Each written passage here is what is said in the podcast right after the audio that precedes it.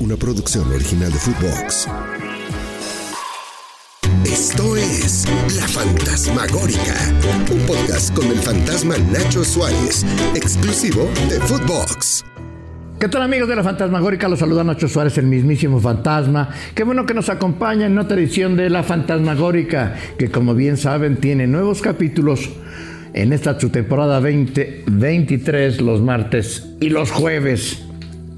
Hoy, hoy les vamos a contar de eso, de esa fase donde cómo los dueños de los equipos, los grandes y los chiquitos, los importantes o no, son capaces de apuñalar por la espalda al socio, en lugar de hablar entre ellos y decir, oye, quiero a este jugador, tú ya no lo vas a querer, ah, no, no, ya no lo quiero, ah, oye, sí lo voy a buscar, ah, sí, no hay bronca.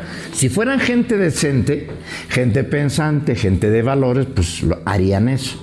Pero pero eso no pasa ahí, no pasa en esta universidad que con el rector Graue, que es el, yo creo que es el, el rector al que se acusan de más bandido de toda la historia de la universidad. Vaya, vaya que ha salido medio pillo el señor Graue. Y Graue, pues el si se comporta de esta manera, pues ya ha permeado también a lo que es el equipo de fútbol de Pumas, que la semana pasada, así sin más ni más, en esos cuentos tremebundos de, eh, que pasan solamente en el fútbol mexicano, donde se pueden apuñalar por la espalda, eh, le robaron al Toro Fernández, que ya tenían apalabrado, eh, prácticamente firmado y todo. El Toro Fernández es un jugador promedio, no, no que digas, ay, güey, ese pinche jugador siempre lo decía, güey, porque si te peleas por, por Messi, por Ronaldo, por un pinche jugador que es un crack por Guiñaca, por Cardoso en sus tiempos, dices, chingue su madre, a lo mejor sí te la juegas, aunque quedes mal de tu prestigio, aunque eh, traiciones y todo, por un jugador que valga la pena, pero chingado por el Toro Fernández, Dios mío, este uruguayo que, jugaba con Juárez, lleva dos años allá. Resulta y les voy a contar las historias de otros. Resulta que este Toro Fernández, el propio Carlos Muriño, ese mexicano que es dueño del Celta de Vigo, el, día 19, 18 de junio, eh, en una conferencia de prensa con, pues, todos allá en, en España y en Vigo, pues, le preguntaron sobre el el Toro Fernández, que qué pasaba, si iba a salir o no, si iban a comprar, porque su, contrato o su préstamo se vencía el 30 de junio, es decir, el próximo domingo. ¿Y qué pasó? Pues esto dijo, pónselas Agustín. Te pongo un ejemplo.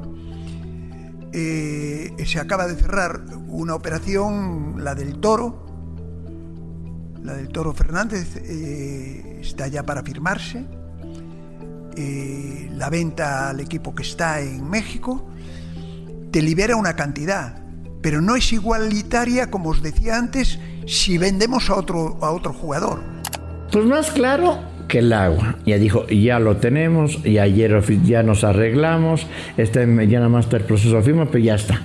¿Con quién estaba cerrado ese pacto? El Celta y este ya estaba, ya había vendido a Juárez, ya habían entregado los papeles, la documentación, los compromisos, todo. Todo, todo, todo, todo. Y de repente, pues dijeron, ay cabrón, y si nos robamos a este, pues ya nos faltan seis días que se aguanten, nos hacemos pendejos y lo saco en otro dinero y nos chingamos a, los Pumas. Si le sacamos 600 mil dólares más y nos repartimos a ver, a ver a quién le toca ahí entre, entre los Pumas, por el pinche Toro Fernández y se lo chingan, se lo robaron como si fueran a, Los Pumas se chingan al Toro Fernández. al Toro Fernández. No pensé que la universidad cayera tan bajo para pelearse por un jugador como, como el Toro Fernández. Porque ahí lo que queda mal es el. Bueno, el rector queda mal de todas. Polo Silva, porque con Polo Silva hablaron, le dijeron, oiga, este, oiga, nos enteramos que usted anda buscando ahí al al toro, mire, ya lo tenemos, ya firmamos, ya...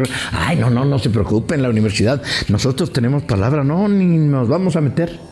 ¿Y qué hizo? Pues seguramente ahí, van algunos billetitos de por medio entre todos, sabrá usted bien qué pasó, el chiste de que el toro, el toro se convertirá en Pumas, o por lo menos, a ver si no les da el, simposio les entra tantito de razón, tantito de decencia y dice, no, no, no, pues sí, sí, sí, estamos haciendo chingaderas. Y por un, por un pinche jugador promedio como el toro, eso está de la chingada. pero no ha sido ni la primera ni la última vez en este del Toro, el, el ampón, pues fue este Gerardo de ese portero, muy buen portero de eh, uruguayo también de, eh, del Puebla de hace unos tiempos. Pero esto no es nuevo, eso de que se roben y se peleen jugadores, que se arreglen prácticamente con uno y que después, después lo que este, hagan todo por robárselo, pues, no, pues ha pasado siempre. Fíjense, les voy a contar una, historias de, de los setentas. En los 70 había una selección olímpica que pintaba para ser la mejor de la historia.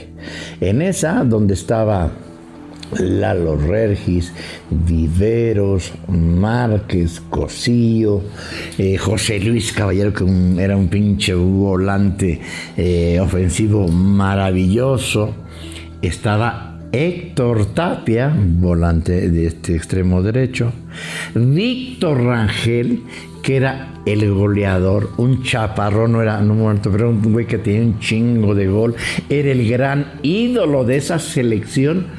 Eh, de esa selección eh, amateur que tenía, eh, que estaba dirigida por el, señor Mercado y el Pescado Portugal y Hugo Sánchez. En ese momento, en ese momento Hugo Sánchez no pintaba. El crack, que, al que querían todos, al que querían todos porque lucía mucho, porque tenía un chingo de gol, era el Víctor Rangel. Ese chaparrón y todo. Hugo, pues Hugo era bueno, pero no lo pelaban tanto. No se lo peleaban tanto. ¿Y qué pasó? Pues ya se había arreglado con Chivas, y cuando iba para, para, allá Chivas, ya de sueldo y todo, pues le empezaron a cantar, no, cabrón, pues Chivas no tiene la lana que tenemos nosotros. Y la cooperativa le empezó a ofrecer dinero. Eh, que lo doble, Chivas se lo empató. Y así, en el, en el camino de Víctor Rangel, de la Ciudad de México a Guadalajara, lo dicen que lo pararon también por, el camino para, para, para, pararse en un hotel y hablar por teléfono, cuánto me ofreces, ya tengo cuánto me das tú, cuánto me das, y les valió madre. Les valió madre. A final de cuentas, Víctor Rangel, este chaparrón delantero, terminó jugando en las Chivas, donde ya había un acuerdo previo. ¿Qué, por, qué, ¿Por qué les cuesta tanto trabajo a algunos dueños respetar su palabra y los acuerdos? ¿Por qué se apuñalan por la espalda? Si son gente decente, no tienen que hacer eso. Y en aquel momento, al final, donde le sacaron casi lo doble al, al, Guadalajara para empatarla, lo que ofrecía, ofrecía Cruz Azul en ese, en ese trayecto, pues termina yendo a Chivas. Con Víctor Rangel pasaron muy poquitas cosas de lo que se esperaba de él, que fuera el la pinche figura, el goleador que de época que esperaban las Chivas, pues no, no, no fue.